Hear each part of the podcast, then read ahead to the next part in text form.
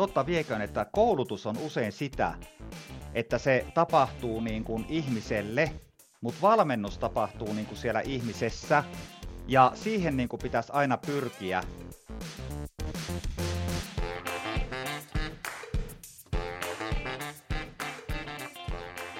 Tervetuloa oppimisen psykologia podcastin pariin. Mä olen psykologi Hanna Siiffeen, oppimisaktivisti ja uteliaisuuden sanansaattaja. Ja tänään mulla on vieraana Mikko Ojanen, kasvun toimitusjohtaja, valmentaja, avantouivari, kirjailija. Ja puhutaan Mikon kanssa vaikuttavasta valmentamisesta. Tervetuloa Mikko oppimisen psykologia podcastiin. Kiitos todella paljon. On aivan mahtavaa olla tässä upeassa podcastissa nyt kerrankin mukana. Olen ottanut, että voisiko joskus tämmöinen mahdollisuus tulla ja nyt se on, niin tehdään tästä kaikkien aikojen paras podcasti. Jes, tämä on hyvä lähtökohta. Tosi mukava saada sut tänne ja päästä näinkin kiinnostavasta teemasta keskustelemaan kuin valmentaminen, kouluttaminen. Ja, ja varmasti kaikki kuulijat on joko ollut jossain valmennuksessa tai, tai jopa ehkä sitten itse saattaa tehdä sen tyyppistä työtä. Ja mä ainakin otan tämän nyt semmoisena henkilökohtaisena sparraushetkenä, että mitä kaikkea mä voin Mikko sulta oppia nyt vaikuttavasta valmentamisesta. Öm, mutta ennen kuin lähdetään siihen teemaan, niin mä tietenkin uteliaana haluaisin kysyä, että mitä asioita kohtaan oot tällä hetkellä uteliassa, mitkä asiat askarruttaa sun mieltä nyt tänään? No tänä päivänä tietysti askarruttaa sellainen juttu, että tässä podcastin jälkeen on tulossa yksi valmennus, ja siitä tietysti on tarkoitus tehdä mahdollisimman vaikuttava. Se on yksi asia, minkä kanssa on utelias. Sitten tämän vuorokauden aikana, jos mennään vähän taaksepäin, niin mä oon ollut tosi utelias siitä, kun mä harrastan kylmävesiuintia ja mä yritän löytää semmoisen optimiajan, että mikä on mulle paras aikalla kylmässä vedessä, että mä rentoudun siellä hyvin ja nyt merivesi on täällä Helsingissä noin 10 astetta, niin tällä hetkellä mun optimiaika ei yhtään enempää eikä yhtään vähempää, niin on 15 minuuttia ja se mikä siinä on parasta, niin mä nukuun ja rentoudun sen jälkeen huippu hyvin, niin mulla on tosi paljon erilaisia juttuja, mistä kaikesta mä oon utelias. Nää ehkä nyt tässä päällimmäisenä. Joo, aika kova. Ai että, mulla olisi kyllä matkaa tuohon oppimisprosessiin. se ei ole vielä edes lähtenyt. Mä en ole uskaltautunut kauhean kylmää veteen, ainakaan ilman saunaa. Mä ihailen, ihailen sua. tota, mm, no mennään sitten tähän valmentamisen teemaan. Sä oot tosiaan kirjoittanut kirjan Vaikuttava valmentaminen muun muassa. Ää, ja ja oot, oot tämän aihealueen oikein niin ekspertti, vedät itsekin aiheesta valmennuksia. Mutta miten sä ää, kuvailisit sun matkaa valmentajaksi? Se on hieno kysymys ja mä vastaan tähän sillä tavalla, että se kaikki lähtee siis sieltä, että mä oon kotosi Haapajärveltä. Ja tämä murre siis, mikä mulla on, niin tulee Haapajärveltä. Mun pitää muuten ennen kuin mä jatkan tätä tarinaa kysyä sulta, että mistä sun murre niin tulee, koska sullakinhan on tämmöinen aivan mainio murre siellä taustalla. joo, joo, Kuopiosta. Mä oon savolaistyttö alun perin ja se on tota, pysynyt mu- matkasta mukana. Vähän on keskisuomalaisuuttakin tullut sinne vivahteeksi, kun nykyään Jyväskylässä asutaan, mutta kyllä se savolaisuus puskee läpi. Joo, kyllä, kyllä. Joo, näin mä ajattelinkin, että siinä joku pipa on. Ja tosiaan mun matka niin valmentajaksi meni tälle lyhyesti näin, että mä oon siis kotosi Haapajärveltä ja siellä oli sellainen opintoohjaaja meillä lukiossa, joka teki sellaisen menetelmän. Mä, se oli kyllä vaikuttava tietyllä tavalla, eli se oli se semmoinen ammatinvalintatunti ja siinä sparrailtiin, että hei, mi, mikä on se ammatti, mihin haluaa mennä ja hän aina kysyi, että mitä sun äitis ja isäs tekee työkseen, niin kuin jokaiselta Haapajärven tämmöiseltä lukion kolmosluokkalaiselta. Ja meillä oli sitten se tilanne, että äiti oli koko ikänsä pankissa töissä ja mä en oikein ikinä ymmärtänyt, mitä siellä sitten niin loppuviimein tehdään. Ja sitten edesmennyt isäni oli opettaja ja mä olin hänen mukana aika paljon sitten niin kuin pienenä ää, teknisen työn tunneilla. Hän oli tosi taitava puu- ja metallityöopettaja ja, ja jotakin muuta siihen päälle. Ja, no sitten mä päätin, että musta tulee opettaja. Ja sitten mä lähden liput liehueen hakemaan sieltä Haapereltä silloisen Kajaanin opettajan koulutuslaitokseen ja ei ne päästä mua sinne sisälle. Ja si- silloin varmaan tuli ensimmäinen juttu, mistä mun piti olla niin kuin tässä ammatillisessa mielessä utelias, eli äh, multa löytyi semmoinen valuvika, että mä aika kovaa puhumaan ja, ja piti opetella tämmöistä kuuntelun taitoa. Ja No sitten mä menin sieltä kotiin ja mä sain ne laput, että hei hylsy tuli ja meidän faija sitten sanoi, että no hei, että lähdet niin kuin hakemaan tämmöisiä pisteitä tämmöisestä, tämmöisestä niin kuin, ää, koulusta koulunkäyntiavustajana. Ja siinä lähellä on sitten paikka Ylivieska. Ää, mä menin sinne ja keräsin pisteitä ja sitten mä pääsin Jyväskylän opettajan koulutuslaitokseen ja sitten siellä tapahtui tämä ihme juttu, eli, eli silloinen tuota, tilanne oli se, että mun piti saada töitä, ja taas mulla oli kaksi vaihtoehtoa, että lähdenkö mä paistaa niin purkereita, vai lähdenkö mä myymään puhelinliittymiä siinä opettajan opiskelujen ohella, ja mä päätin, että musta tulee sitten puhelinliittymä myyjä. Ja sitten mulla niin tapahtui tällainen aika iso oivallus just silloin, että hetkonen, että mähän tykkään kahdesta jutusta, eli opettamisesta ja myymisestä. Ja mä lähdin selvittämään sitä tarinaa sitten ja, ja kävin läpi kaiken näköistä materiaalia, että mitä se semmoinen valmentaminen voisi olla ja miten sitä yrityksessä voisi tehdä. Ja nyt tulee sitten yhdet terveiset tässä, eli joo, kyllä, kyllä, ja ne menee sitten Jyväskylän suuntaan, koska mainos tämmöiselle upealle tyypille kuin Anne Savela, joka tunnetaan Jyväskylässä T-leidinä, oli silloinen mun esihenkilö, Anne ollut myös meidän kasvun valmentajatiimissä, se on sellainen mukava, mukava tieto, mutta yllättäen enää, koska hän on tämmöinen kuuluisa T-kauppias, niin ei mm. ole aikaa. Niin Anne, Anne ma- mahdollisti tämän jutun niin, että se järkkäs ää, tällaisen tapahtuman Jyväskylän ää, tuolla piippusaunalla ja oli tällainen juliste, että kuuluisa valmentaja tulee valmentaa meille myyntiä. Ja kuka ei tiennyt, että kuka tulee. Ja mä olin se tyyppi ja, ja sitten mä vedin sen valmennuksen sitten ää, näille mun työkavereille, ja siitä se ura sitten niin kuin pikkuhiljaa urkeni. Ehkä jossain vaiheessa mä kerron tarinan vielä sitten henkseleistä, että miten mä oon päätynyt tässä seikkailussa tähän vaikuttavuuden pariin, mutta katsotaan mitä sä multa kysyt. Joo, tää oli hyvä cliffhanger. Todellakin me halutaan kuulla lisää henkseleistä. Joo, no Mutta niin. Mutta hei, mä kysyn sinulta kumminkin, palataan niihin myöhemmin, mä kysyn sinulta kumminkin vähän lisää siitä, että, että nyt jos ajatellaan sitä sun ää, alkua, että miten sä pääsit valmentamisen pariin, toi on mahtava story ja tosi kiinnostavaa, mutta miten sitten, jos ajatellaan matkaa tähän päivään, niin miten sä näet, että sä oot kehittynyt valmentajana vuosien varrella? Mitä keskeistä siinä on tapahtunut?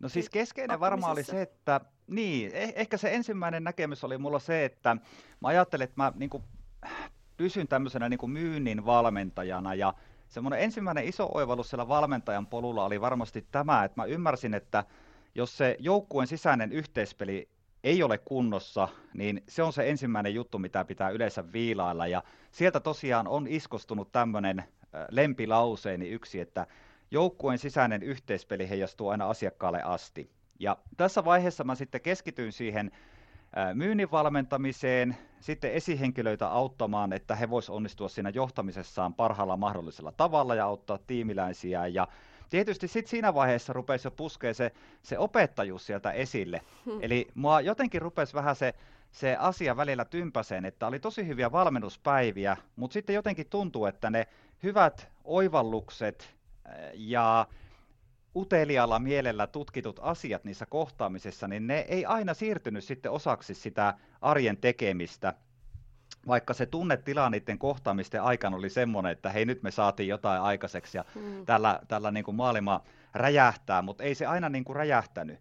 Ja sitten mä lähdin niin kuin pikkuhiljaa miettiin sitä valmentajuutta sitä kohti, että mä haluaisin ratkaista sitä asiaa, että ne tärkeät meille tärkeät asiat ja ihmisille itselleen tärkeät asiat siirtyisivät ajattelun tasolle, toiminnan tasolle ja sitä kautta sinne tulosten tasolle.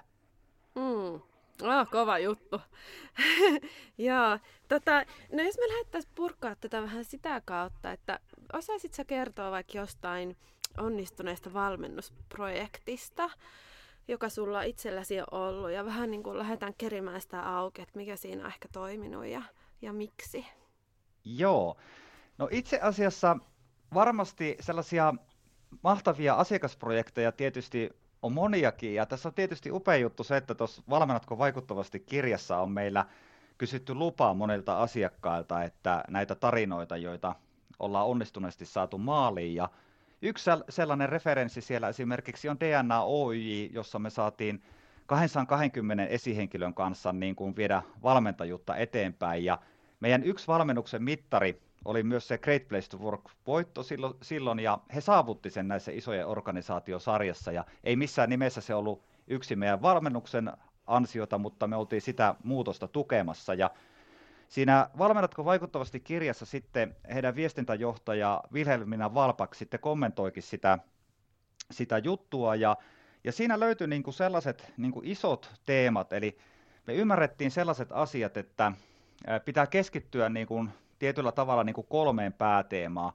eli tarkasti siihen aina, että mitä semmoisen yritysvalmennuksen niin ennen tulee tapahtua, ja hyvin konkreettisesti se tarkoittaa sitä, että siellä on tämmöisiä kysymyksiä, että ää, miten edellisen kerran on valmennettu tästä aiheesta, millä tavalla se on otettu vastaan, ää, miten se markkinoidaan nyt, jotta ihmiset lähtee siihen muutokseen mukaan, millä tavalla me saadaan se sitoutumisen tunne siihen hommaan mukaan, minkälaisia etukäteistehtäviä meillä kannattaa olla, että ne säästää sitä varsinaista valmennusaikaa sille tärkeimmällä, eli sille kohtaamiselle, ja millä tavalla organisaatio itse pystyy olemaan siinä tukena sitten, kun tehdään sitä vaikuttavaa muutosta. No sitten me käsiteltiin näitä kysymyksiä, ja toki sitten sen jälkeen tulee se ehkä klassisin ö, juttu, eli se, että on se valmennuskohtaaminen. Ja valmennuskohtaamisessa sitten mun mielestä monet valmentajat käyttää siihen tosi paljon paukkuja, että se valmennus on niin kuin se spektaakkeli, tiedätkö, että siihen mm. niin kuin kaikki ja se suunnitellaan hyvin. Ja totta viekö, niin mekin tehtiin, mietittiin erilaisia tapoja, että millä tavalla me saadaan niin kuin se ihminen osaksi sitä tarinaa hyvin tämmöisillä perinteisillä työvälineillä. Mutta sitten tulee se vika juttu, eli pitää kovin vahvasti aina miettiä, että mitä sitten sen valmennuksen jälkeen tapahtuu. Eli ennen, aikana ja jälkeen. Ja mm. se on mun mielestä sellainen vähän niin kuin kadotettu voimavara, että kovin usein niin kuin se tilanne voi mennä sillä tavalla, että jos sitä asiaa ei mieti, niin tämmöinen klassinen äh, tilanne on se, että laitetaan palaute, kysely siitä, että oliko hyvä vaikka niin kuin, esimerkkinä nyt vaikka, että oliko hyvä mm. tämä Hannan niin kuin, uteliaisuusvalmennus, ja sitten siellä tulee niin kuin, pisteitä arvioidaan siitä, että kuinka hyvin sä olet valmentajana mm. onnistunut. Ja se on tietysti hassu hauskaa, kun olisi hyvä joskus juttua kääntää myös siihen, että no, mitä sä tästä opit, ja millä tavalla tämä sitten, tämä matka jatkuu tästä. Ja nämä on niin kuin ne elementit siinä, Eli ennen, aikana ja jälkeen, jotka tulee mun mielestä huomioida tämmöisessä vaikuttavassa valmennussuunnittelussa. Mutta sitten siellä on myös mielenkiintoisia juttuja, johon voidaan vaikuttaa ja joihinkin voidaan päättääkin. On aina se tavallaan se valmentajan ammattitaito, mutta sitten siellä on myös valmennettava. Eli mm. millä tavalla me pystyttäisiin luomaan ne tilanteet, että se valmennettava on kovin valmis niihin kohtaamisiin, mihin aikaan valmennukset alkaa, millä tavalla tässä ympäristössä pitää tarina pukea, jotta se niin kuin ymmärretään parhaimmalla tavalla. Sitten siellä on se valmennusmuotoilu ja sitten se tosiaan se organisaation tuki. Eli tästä niin kuin mun mielestä on mielenkiintoista aina keskustella, että jos me vaikka tehdään vaikuttavaa valmennusta, ajatellaan nyt vaikka tämmöisestä prioriteeteista, ää, aikatauluihin, energiahallintaan liittyen, niin vaikka jos valmennus on kuinka hyvä, mutta jos se ympäri, ympärillä oleva organisaatio ei anna mahdollisuutta käyttää niitä taitoja, mm. mitä valmennuksessa saadaan, niin voi ajatella, että olisi ehkä pitänyt hetkosen enemmän suunnitella ennen kuin lähdetään tekemään, jotta se mm. tärkeä asia olisi saanut mahdollisuuden mennä, mennä niin kuin arkeen tavalla tai toisella. Joo, tosi hyvä pointti. Ja kuvaa myös sitä, että, että mitä organisaatio ajattelee, että, että mitä se oppiminen on. Että onko se niitä irrallisia koulutuspäiviä ja se riittää tai valmennuspäiviä, vai että onko ne osa sitä niin kuin laaja-alaisempaa äh, oppimisprosessia siinä arjessa, mihin se sitten liitetään, se, se valmennuksen tuoma anti. Sä tarvitsit tuossa ihan todella hyviä niin kuin, ähm, tarttumakohtia. E, mun mielestä ihan briljantti on toi, toi sun ajattelutapa ja noin kolme keskeistä pistettä. Tarkastellaan niitä vielä vähän lähemmin.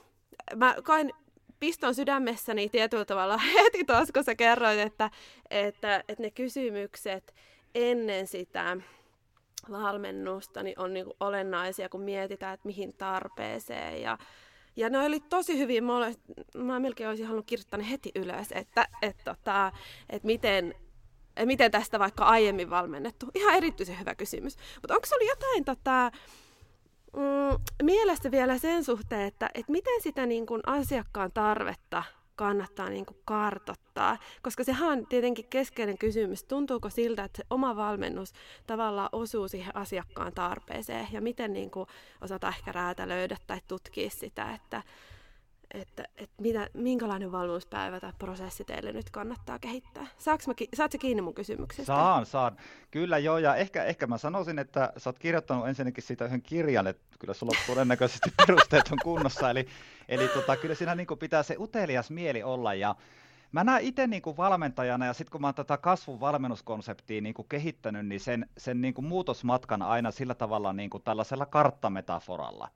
Ja, ja sitten niin kuin joskus leikkisesti mä kehittelin päässä sellaisen jutun, että, että tota, tällaista niin kuin sanontaa siitä, että kun aloitat, niin aloitat ikään kuin lopusta, mutta lopussa kuitenkin aloitat alusta. Eli se tarkoittaa jotenkin siis sitä, että, että jos sä haluat saada aikaiseksi muutosta, niin ensinnäkin se, mikä pitäisi meidän kaikkien muistaa, niin valmennushan on niin kuin pääsääntöisesti taitojen kehittämistä. Ja ihmistä voi niin kuin ikään kuin ja organisaatiota niin kuin aina valmentaa oikeastaan vaan sieltä, missä ne niin kuin tänä päivänä on. Eli ensin pitää tarkalleen tietää, että missä me niin kuin nyt ollaan. Ja tähän on tosi konkreettinen mun mielestä ohjenuorakin on tämä, että se keskustelu pitää olla alussa siis todella rehellistä. Mitä rehellisempää se on, niin sen enemmän me tiedetään, että hei täällä me nyt ollaan. Ja sitten me lähdetään niin kuin miettimään sitä, että mihinkä tässä nyt ollaan niin kuin menossa, mikä on se meidän tahtotila. Mutta se tahtotilakin on aika säikeinen asia siis siinä mielessä, että, että on olemassa niin kuin kahdenlaisia tavoitteita. On niitä, joihin yleensä pyritään, jossa voi olla joku tämmöinen päätepiste, mutta sitten on myös tämmöisiä jatkuvia tavoitteita. Ja, ja näissä sitten taas, niin kuin, että minkälaisia huomioita tulee valmentajana ottaa huomioon siinä, että mihin ollaan menossa. Ja sitten me tullaan tähän seikkaan, että no ketkä ne on ne meidän, meidän niin kuin valmennettavat, ja sitten me ymmärretään, että no ne valmentajat ovat, valmennettavat ovat myös siellä kartalla hyvin eri pisteissä, ja heitä kaikkia pitää valmentaa kohti sitä yhteistä tahtotilaa ikään kuin henkilökohtaisesti ja ei saa silleen niin kuin tasapäistää, niin kuin joskus mm. ennen vanhaa on tämmöisessä luokkahuonevalmennuksessa tehty, että kaikki sanoo aamulla asiakkaalle heippa, onko selvä, ja jos joku sanoo, että moikka, niin se oli ikään kuin vähän vääränlaista konseptia, niin onneksi ne ajat on muuttunut kovin paljon. Mutta tolleen mä niin kuin lähtisin lähestyä näitä aiheita. Joo, joo, kyllä. Hei, tuosta itse asiassa hyvä aasinsilta vielä kysyisin siitä, että että tota, kun sä, sulla on tausta opettajana, tai sä oot ainakin sen opettajan koulutuksen, en tiedä, oot tehnyt sitä työtä, mutta joka tapauksessa ää, ymmärrystä niin myös siitä pedagogiikasta sieltä, sieltä näkökulmasta, ää, niin miten sä näet, että miten niin kuin käsitys ylipäätään oppimisesta on muuttunut? Sä tarjoilit jo vähän sitä ajatusta, että, että, että mitä me ymmärretään, minkälainen, mi, miten ihminen oppii. Niin siis mä edelleen, mä oon tehnyt tätä työtä tosi pitkään. Mähän siis koen, että mä oon tosi nuorekassa tälleen, mutta mä oon ollut 17 vuotta alalla. Mä oon tehnyt 2003 mm. vuonna ekan myyntivalmennuksen juuri sen T-Lady Anne, Anne Savelan saattelemana, että siitä on aika paljon aikaa. Ja, ja mä oon muistellut sitä juttua siis tälleen, että kun mulla tuli eka kirja Minerva-kustannukselta 2008, niin silloin esimerkiksi mulla oli siis kirjan alaotsikossa oppiminen, niin oppiminen ei ollut silloin niin kuin vaikka yrityselämässä semmoinen niin kuin yleinen sana. Eli mm. se oli enemmän kehittämistä ja prosessointia ja kaikkea tällaista jännää. Et ehkä niin kuin mm. lyhyesti sun kysymykseen, että kyllä on kuule muutosta tapahtunut mm. ja on, on niin kuin tapahtunut parempaan suuntaan. Et jotenkin se oli mulla vaan hyvä, kun mullahan e, niin kuin siinä esittelyssä lukee sillä tavalla, että mä oon niin kuin valmentavan työotteen pioneereja, niin se pitää ne niin kuin silleen paikkaansa, että silloin kun mä menin OKLään, niin me oltiin vahvasti niitä ensimmä... me oltiin ihan ensimmäinen suomalainen ryhmä, jossa oli esimerkiksi semmoinen tilanne, että meillä oli tota, kuuroja siellä noin 230 meidän ryhmässä, meitä oli yhteensä 80. Me mm. altistettiin tosi erilaiselle meiningille heti alussa ja meitä valmennettiin saman tien sieltä niin kuin oppia lähtöiseen opettamiseen. Eli mm. se kaikki se sellainen opettajalähtöinen, niin mm. me saatiin sellainen niin kuin raikas alku siihen. Ja sen takia mä uskon, että mä sitten niin kuin ponnistin valmentajaksi ja musta ei tullut sellainen, niin kuin, sellainen niin kuin kouluttaja. Mm. Ja tämä vielä haluan sanoa, koska tämä on mun mielestä niin herkullinen juttu, että monesti monet kysyy, niin kuin nyt kun ne on lukenut vaikka tota, valmennatko vaikuttavasti kirjaa, että hei, että tota, se oli hyvä se kuvaus siitä, että totta vieköön, että koulutus on usein sitä, että se tapahtuu niin kuin ihmiselle, mutta valmennus tapahtuu niin kuin siellä ihmisessä, hmm. ja siihen niin kuin pitäisi aina pyrkiä. Et muutos on ollut tosi huikea, mutta se on ollut kyllä hyvä, että, ja antaa mennä vaan, ja, ja hyvä tästä tulee. Jaa, niinpä. Joo, mä yhdyn tohon ja, ja mä kanssa tota, te, jaan saman havainnon, että, että ollaan niinku siirtymässä siitä semmoista tiedon siirtämisen strategiasta, että minä siirrän nyt sinulle tietoa ja se tarttuisi heti niin siihen merkityksen luomisen niinku ajattelutapaan, että sun pitää itse luoda se merkitys, että se oikeasti tarttuu ja, ja jotenkin alkaa näkyä sun toiminnassa ja ajattelussa että on samaa mieltä. Mutta kyllä sitten toisaalta huomaa, että kun ihmisten kanssa puhuu vaikka oppimisesta, niin kuin nopeasti ne alkaa puhumaan koulutuksista jotenkin uuden tiedon niin kuin hankinnasta ja sitten miten äm, oivalluttavaa se osalle on, että, että niin tosiaan, että, että kun mä juttelen kollegan kanssa jostain keissistä, niin se on oppimista kanssa ja joku reflektointi, sekin on oppimista, että, että ollaan niin kuin, on tässä vielä työmaata tässä oppimisen käsitteenä ja jotenkin tota, mm, että mitä se oikeasti tarkoittaa ihmiselämässä. Mutta me, ollaan, me tehdään, tehdään tota myyräntyötä koko ajan se eteen molemmat. No palataan sitten taas tuohon vaikuttavaan valmentamiseen. Mm, ja jos pysähdytään nyt sitten sen valmennushetken tai päivän äärelle, niin mitä sä oot siitä oppinut miten olet kehittynyt nimenomaan siinä valmennustilanteessa esimerkiksi, ja mitä meidän muiden olisi ehkä hyvä, hyvä, hyvä siitä ymmärtää, jos haluaa kehittää itseään valmentajana? Joo, se varmasti, ainakin mun kohdalla on mennyt sillä tavalla, että se, sit kun sä teet sitä työtä niin kuin riittävän pitkälle, niin sä alat niin itse uskoa siihen sun identiteettiin, että minkä pohjalta sä teet niitä valintoja siellä valmennuspäivän aikana, et, et se identiteetti on silleen hyvä, että silloin sinusta tulee persoonallinen valmentaja ja sä niin kun herätät myös äh, niin kun tunteita ja sä kosketat ja, ja sä oot niin totta. Ja, ja se, se, on mun mielestä hyvä juttu. Ja tota, sitten se, minkä mä niin kun, eli ensimmäinen oppi on se, että sun pitää niin kun, ö, oppia tulemaan valmentajana omaksi itseksesi. Mm. Ja, ja sitten sä oot niin kun, se, mitä sä oot, mutta sit sä kosketat sillä todennäköisesti ja, ja vaikutat myös toisiin ihmisiin niin varmasti niin kuin paremmin. Mutta sitten sit sellaisia isoja teemoja on just tämä, niin kuin, niin kuin esimerkiksi tässä ajassa, mikä mun mielestä kaikkien valmentajien pitäisi ymmärtää, on esimerkiksi just tämä, että ohjaako PowerPointit tai työvälineet sitä sun valmennusta, vai ohjaatko sä itse sitä tilannetta – ja, ja osaat sä niin kuin pysähtyä siihen hetkeen, kun se oivallus on niin kuin siinä käsillä, vai mm. onko sulla niin kuin 15 PowerPointia niin kuin vielä varttiin suoritettavana?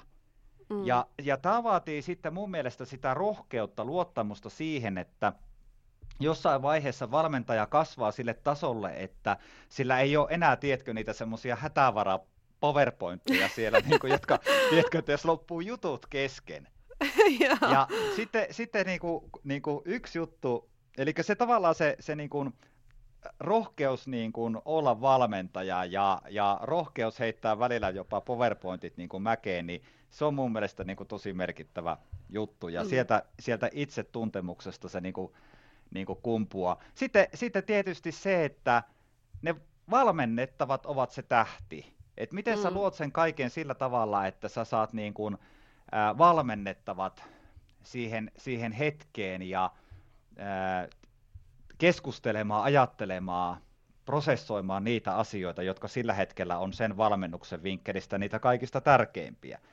Mm. Mutta toi on niin monisäikeinen kysymys, että meidän pitää tehdä podcastin niin kuin kakkosjakso joskus, että siellä on no, tosi sano, paljon.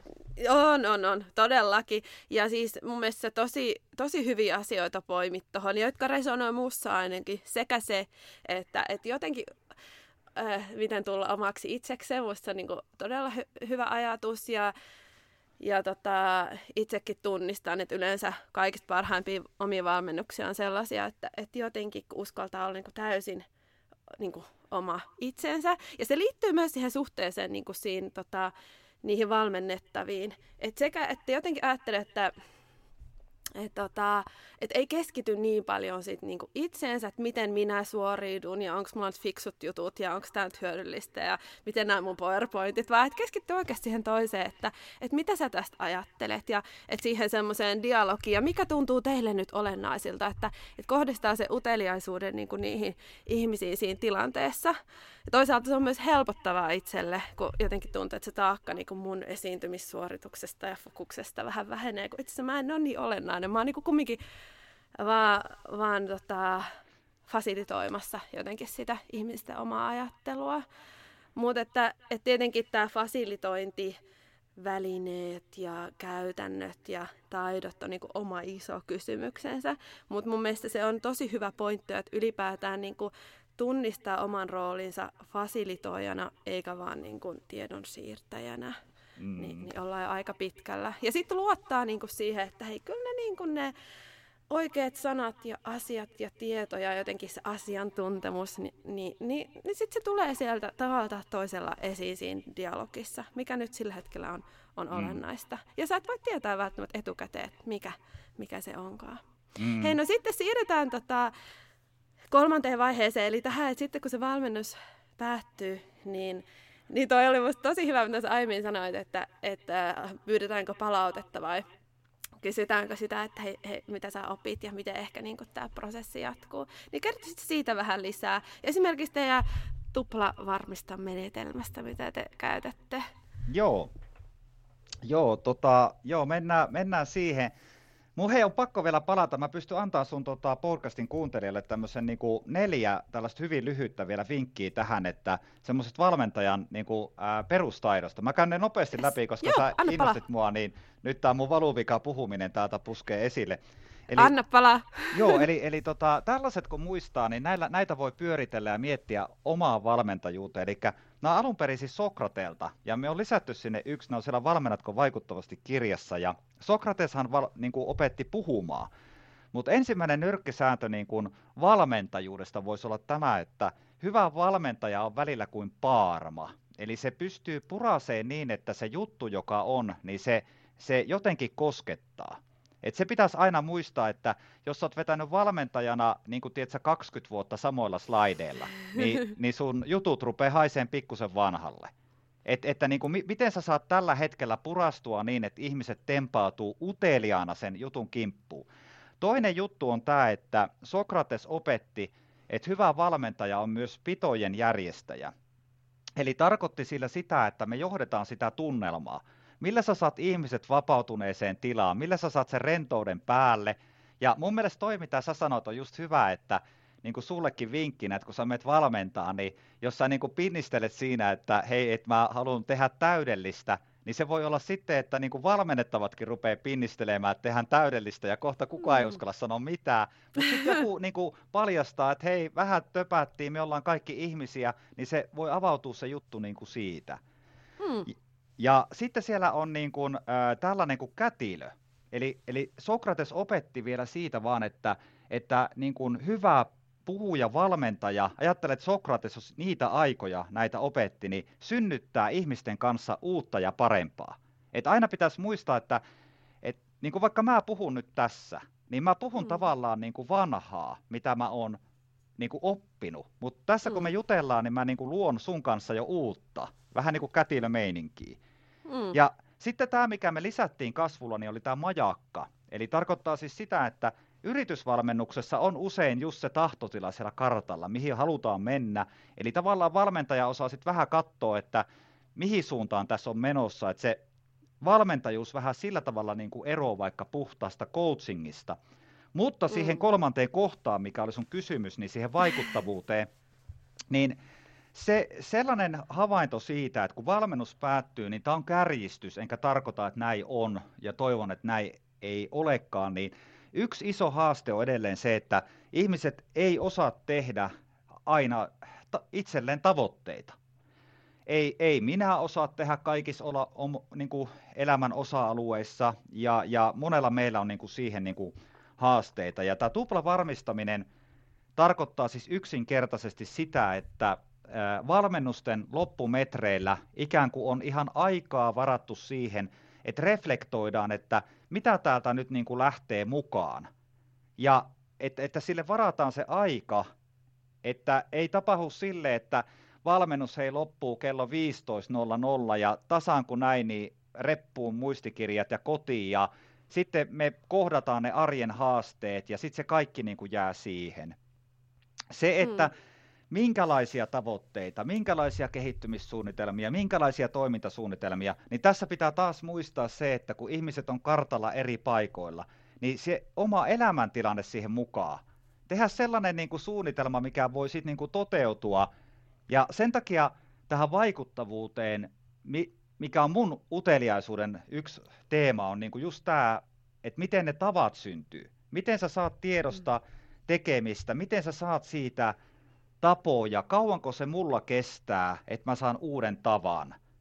Mm. Se on tosi niin kuin mielenkiintoinen aihe ja jälleen kerran yhden podcastin aihe, että se on niinku ihan hillittömän laaja. Niin. Mutta mä sain paljon apua ihan Lontoosta asti ja eurooppalaisilta tutkijoilta, jotka on niinku tutkinut vaikuttavaa valmennusta ja he on tietoisia myös kasvun työstä ja, ja mm. tällä tavalla, että tutkimustietoa on, mutta se ei ehkä ole vielä niin sillä tavalla yleistä, että et Niinpä. Pikkuhiljaa, pikkuhiljaa. Niinpä, joo, ja sitten se ei välttämättä, niin kuin, että vaikka me ymmärretään ehkä vaikka elämäntapamuutoksista ja, ja on paljon vaikka psykologeja, jotka on e- erityisen hyviä tukemaan erilaisissa muutoksissa, mutta tota, et sitten e- et se jotenkin niin kuin sitä osattaisi sanottaa – niin kuin tällaisessakin val, tämmöisen valmennustyön tarpeisiin, niin, niin sitä ei välttämättä ole. Toki sun Otatko opiksesi kirja on myös tosi hyvä niin kuin yksilön oppimisen tueksi. Siinähän sä käsittelet muun muassa näitä, näitä teemoja, että miten me, miten me saadaan sitä oppia jotenkin käytäntöön. Mm-hmm. Ö, vielä mua kiinnostaa ihan henkilökohtaisesti vielä toi tota, tavallaan toi, en mä tiedä onko jälkityö oikea sana vai prosessiin se, se piste, kun valmennus on ohi ja, ja niin kun tota, me yritetään päästä sinne käytäntöön, niin, niin miten sä itse sitten pyydät esimerkiksi palautetta? Ja, ja miten sä opit siitä omasta työstä? Joo, no siis siis joo, no nyt jälleen kerran sitä, se, niitä kehittymissuunnitelmia palautetta, niin se, se aina niin kuin mietitään, että mikä missäkin kohtaa on niin kuin fiksu. Mutta mulle on niin kuin paras palaute se, että, että kun äh, mä oon oppinut joissain valmennusprojekteissa sit oppiin tunteen ne ihmiset, kenen kanssa mä teen mm. töitä, niin mä pystyn sen tupla varmistus, sen, sen tavallaan toimintasuunnitelman perusteella kattoon, että äh, miten ne etenee kohti mm. niitä muutoksia.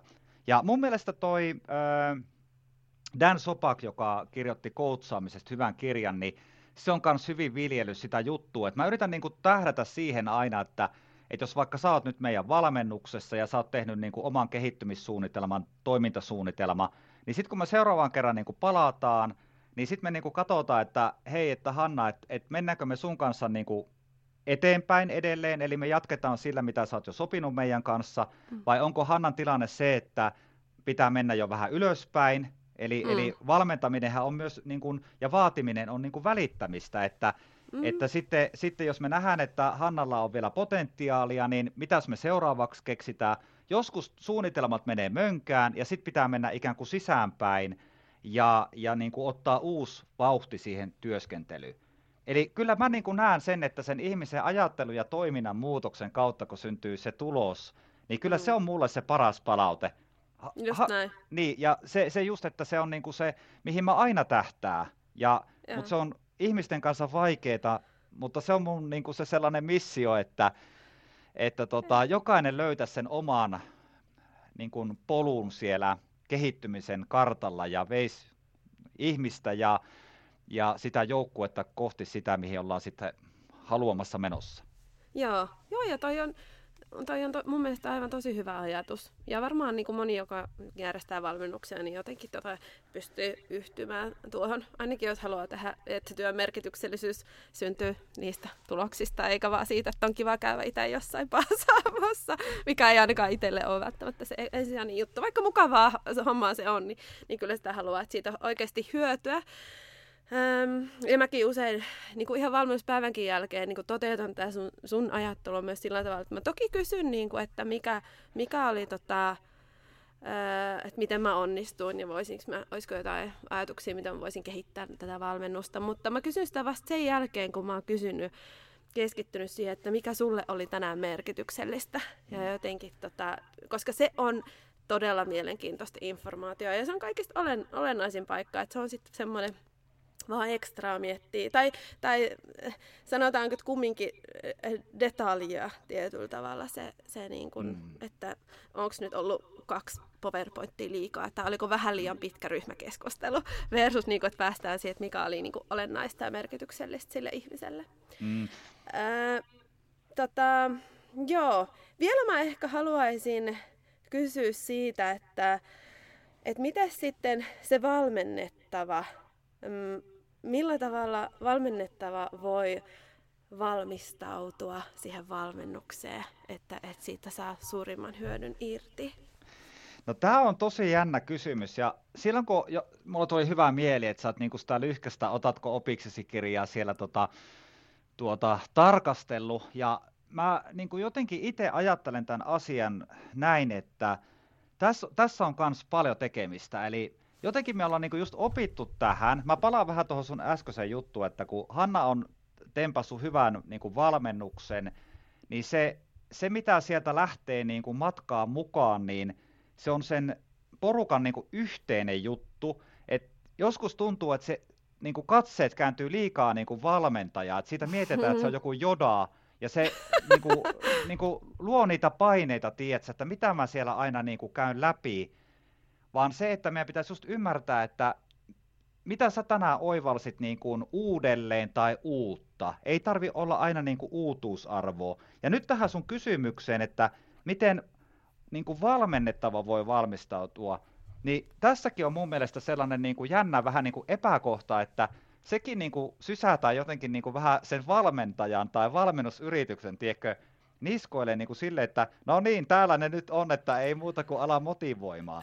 Ja näin. Mutta sitten kun sä ajattelet näin, että ihan nämä perusasiat, eli se, että, että tota, ihmiset tulee levännenä paikalle, ää, he on syönyt niin kuin aamupalan, heillä on tahdonvoimaa käsitellä asioita, me järjestetään valmennus sillä tavalla, että siellä on riittävästi sellaisia mikrobreikkejä, isompia breikkejä, sitten yksi sellainen tosi mielenkiintoinen juttu on just tämä, että että tämä kaikki etukäteisvalmistautuminen on niin kuin tässä tosi tärkeässä pointissa, eli mitä niin kuin, tietoja tai valmistautumista niin kuin valmennettavalta ikään kuin ö, pyydetään, että hän ottaa selville, jotta hän tulee niin kuin semmoisella tietyllä ö, niin kuin tiedolla siihen hetkeen, niin tässä niin kuin niitä asioita, mutta kannattaa niin kuin peilata sille just, että tänä päivänä on niin kuin, niin kuin tuhansia oppilaita koulussa, niin yksinkertaisesti tajuissaan olevat ihmiset oppivat ja oivaltavat enemmän. Et kyllähän sä voit tehdä todella paljon asioita itse, että sä oot niinku tajuissaan. Et kyllä mä niinku joskus aina sanon leikkisesti valmennuksessa, että jos siellä on kaveri, jolla ei enää niinku silmä liiku ja kuola valuu suusta, niin ei, se, ei siellä enää niin kuin auta niin kuin muuta kuin herätys. Niinpä. Niin ja sitten kun oppiminen, ajattelu ylipäätään vaatii niin kuin vaivan näköä ja energian käyttöä, niin pitää jotenkin tota, itsekin muistaa se, että hei, että nyt mä niin kuin joudun käyttämään vähän efforttia. E- eikä sysätä just sitä vastuuta, että nyt herätä minussa uteliaisuus ja tempaa mukaasi, vaan että, että kyllä ihminen luonnostaan pyrkii vähän säästää ja, ja lasittaa sitä katsetta, niin no. että, että pitää myös sen oman vireystilan ja, ja aktiivisen kiinnostumisen ja osallistumisen yllä. Mm, ja lisään tähän siis tällaisen jutun, että nyt tässä kun sun kuuntelijat kuuntelee sitä ja pohtii, että hei, miten mä voisin tehdä niin kuin vaikuttavampaa valmennusta, niin just nämä pienet asiat ja just tämä mikrobreikki on tosi jännä, mutta nyt mä niinku osaan kertoa vähän niin kuin se parma, että se purasee, että jos sä oot itse ollut joskus valmennuksessa vaikka mukana niin, että se on venynyt liian pitkälle, ja ajatellaan, että vaikka tulee niin kuin pissahätä, ja sitten sulla on tietysti, niin kuin puolitoista tuntia hirveä pissahätä ja ei pääse niin kuin veskiin, niin miten sä ajattelet, että sä keskityt siihen juttuun, että, että me voidaan niin kuin huolehtia tosi pienillä jutuilla siitä, että ihmisillä on paremmat valmeudet oppia, oivaltaa asioita ja sä voit itse toki vaikuttaa monen juttuun. Tämä oli vähän hurjempi mm. tarina, mutta ehkä, ehkä tämä menee tässä podcastissa läpi. Mä luulen, että tämä oli varsin samaistuttava tarina. Just näin. Hei, mahtavaa. Hei, nyt äh, kaikkien äh, mieltä polttelee kysymys, miten ne henkselit liittyy oppimiseen ja valmentamiseen? Joo, tämä mä kerron, tota, mä yritän, yritän tässä niin nyt parhaani tämän jutun kanssa, eli tota, se homma meni näin, että mun siis elämä muuttui 2015 vuonna ihan oikeasti. Ja mä toivon, että se niin tässäkin kohtaamisessa näkyy. Eli me oltiin tota, paremman puoliskoni Mirkan kanssa tuolla Kroatia Splitissä, ja siellä on sellainen ravintola, joka nykyään on, on tota, niin kuuluisa, että sitä ei ole niin kuin näissä esitteissä tai muuta. Se ravintolan nimi on Pokeria. Ja mä olin aina miettinyt siinä, kun me oltiin lomalla, niin, niin tota, tai ennen lomaa silloin töissä, että tätä vaikuttavuutta ja miten asiat menee arkeen ja pohtinut sitä pitkään. Ja sitten siellä, siellä ravintolassa mä saan tällaisen niin kuin oivalluksen, Eli mä katsoin sitä ravintolaympäristöä ja siellä nämä tarjoilijat teki tosi ilolla työtä ja, ja ihmiset viihtyi ja silloin kun on hyvä tunnelma, niin ihmiset viihtyy siellä pitkään ja tilaa jälkiruokaa ja näin. Ja business luistaa. Ja sitten mä sanoin Mirkkalle, että mitä nämä tyypit täällä niin kuin nyt tekee, että, että tota, tämä juttu niin kuin luistaa näin hyvin. Ja enhän mä sitä selvittänyt. Ja me mennään sen loman vikana päivänä sinne uudelleen. Ja Paitu Vei, mä oon 2019 edellisen kerran käynyt siellä tarkistaa tämän, tämän palvelun tason. Nyt on ollut pari vuotta vähän hiljasta sattuneesta syystä. niin, niin tota, me mennään sitten vikana iltana sitä lomaa 2015 sinne uudelleen. Ja mä mietin, että mitä tämä tiimi täällä tekee, koska täällä on näin hyvä meininki. Ja sinä iltana kaikilla tarjoilijoilla oli päällä siis henkselit. Ja tämä piti olla siis vitsi, mutta saman tien kun mä pääsin sieltä kotiin, niin mä ostin henkselit ja mä ajattelin, että mä pidän niitä sen, sen vuoden loppuun niin kuin joka valmennustilaisuus päällä. Ja se pointti on tässä tämä. Eli mä aloitan siis t- niin kuin tänään tämän podcastin jälkeen valmennuksen, niin nämä henkselit muistuttaa mua siitä upeasta palvelutilanteesta, jonka mä siellä sain. Ja sitten mä oon niin kuin aina tätä painottanut Tämä on vähän mustavalkoisesti sanottu, että ei missään nimessä tarvi ajatella, että se nyt just näin on, mutta ihmiset tekee asioita, mitä he muistaa ja mitä he pitää tärkeänä. Niin aina kun mä laitan nämä, niin kuin nämä mun henkselit päälle, niin se on mulle niin kuin se, tiedätkö se ärsyke, tiedätkö siitä, että nyt, nyt mä oon niin kuin, nyt mä oon niin kuin valmentaja, mä palvelen, mä haluan saada ihmisistä sitä potentiaalia esille, ja mä yritän tehdä sillä yhdellä prosentilla paremmin mun jutut. Ja mä en ole pitänyt ainuttakaan valmennusta, siis ikinä sen reissun jälkeen. Nythän mulla on nämä päällä, tämä podcasti, eli mä voisin olla ilman näitä. Mm. Mutta se on tosi jännä juttu. Mä haluan jatkaa vielä tätä, kun me käytiin tuossa kaupassa, niin tätä, että ihminen tekee asioita, mitä hän muistaa ja pitää tärkeänä. Niin kysymys kaikille valmentajille on just tämä, että miten sä luot sen tilanteen niin, että ihmiselle jää se, että tämä on meille tärkeää, tämä me halutaan muistaa, tämä me halutaan viedä arkeen, niin tästä kauppareissusta on kiva katsoa, että ihmiset laittaa kaikki kärryihin asioita, mitä he muistaa ja mitä he pitää tärkeänä. Eli me tehdään valintoja. Mm. Meillä on kaikilla mm. erilaiset ruokajutut siellä, siellä kärryissä, niin yhtä lailla oppiminen on niin kuin tiettyjen valintojen tekemistä kohti jotakin, ja nämä henkselit on vaan auttanut mua ihan hulluna niin kuin, niin kuin jossain jutussa. Joo, tosi hyvä. Hei, kiitos tästä tarinasta. Tämä, tämä olikin oikein hyvä. Ähm, jotenkin mm, mä jään ainakin pohtimaan, tota, tota, että, että mikä on tärkeää ja, ja mikä me muistetaan ja miten se näkyy arkisissa oppimistilanteissa. Just hyvä. Ja mulla on myös tämmöinen työmekko, joka tota, orientoimaan ja toisaalta säästää vaivaa, kun ei tarvi miettiä, että, hei, että mitä ja, laittaa päälle. Hei, ja totta, mä oon kiinnittänyt tuohon huomiota, että sulla on ton tyyppiset jutut päällä. Aina, eli tuommoista väriä, ja toi voi olla sun supervoima, että aina kun sä laitat ton päälle, niin se, se jotenkin muistuttaa siitä kaikesta, että hei, että kun sulla on se, silloin kun sulla on se väsynyt päivä, niin mä mm. kerran opin valmennuksessa näin, että ihminen paljastaa ne omat arvot ja periaatteet ja tunteet silloin, kun eniten niin kuin ketuttaa. Mutta sitten kun meillä on mm. jotkut tällaiset suojavarusteet, niin me jaksetaan niin kuin sitten palvella aina niin kuin hyvällä, hyvällä tasolla. Hmm. Joo, ja ainakin mun keskittyminen silloin jotenkin menee olennaiseen asiaan, kun ei ainakaan tarvi miettiä, tekee elämästä niin helpompaa myös, kun jotenkin asettuu sitten siihen, siihen hetkeen paremmin, ei tarvitse ainakaan miettiä vaatteita tai muuta tämän tyyppisiä asioita. Että mä tunnistan ton. Plus mulla on ihan tämmöinen hack the system tyyppinen ajattelu, että, että mä käytän tämän saman mekko, niin mun ei tarvi ajatella asiaa ja jotenkin. Tai toisaalta se ehkä lisää tunnistettavuuttakin, mutta että muuten se kertoo ehkä lähinnä laiskuudesta kuin suuresta strategisesta valinnasta. Mutta hei, vis- Visainen tota, kysymys. Muistatko tätä, että kuka ää, kuuluisa ihminen teki näin, että sillä oli kaapissa vaan tie, samaa asustetta, niin sen ei tarvinnut käyttää aivokapasiteettia miettiäkseen, että mitä hän laittaa aamulla päälle. No enpä tiedä, kerro. Uteliaisuus no, heräsi. Nyt tulee kyllä palautetta tästä varmaan sit kuuntelijalta, koska munkin vastaus voi mennä mönkään, mutta mulla on sellainen mielikuva, että Einstein olisi tehnyt tällä tavalla, että sillä oli vaan samaa juttua ja se satsasi kaiken niin kuin Forsen siihen, että hänen utelias mieli selvitti jotakin juttuja ja kyllähän se jotakin sai keksittyäkin. no niin, Einsteinin jäljellä ollaan. Tämä oli, tämä oli hyvä. Tai jonkun muun kuuluisa, kuuluisuuksen. Hei, kiitos Mikko. Tämä on ollut tosi mielenkiintoinen keskustelu ja, ja tästä tota, virisi paljon mulla ajatuksia ja, ja jotenkin tota, ihan konkreettisesti kohtia, että mitä mä haluan nyt pysähtyä esimerkiksi omassa valmennustyössäni miettimään ja, ja mitä voisi kehittää. Et, et hyviä, todella hyviä ideoita ja, ja mä olin ihan vaikuttunut sun ajatuksista ja osaamisesta. Kiitos tosi paljon tästä keskustelusta. Tämä oli niinku ihan, ihan mainio.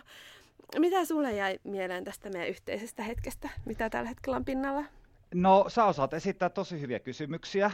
Sitten sä sait mut tällä tavalla niin kuin innostuun ää, tähän aihepiiriin. Ja sitten toki, kun sulla on vahva osaaminen tuolla pohjalla, niin mä uskon, että me päästiin niin aika syvälle tässä jutussa niin kuin tällaisessa aika lyhyessä ajassa, että niin kuin mä sanoinkin ennen tätä, kun laitettiin rekki päälle, että tässä varmaan niin kuin juttua tulisi niin kuin enemmänkin.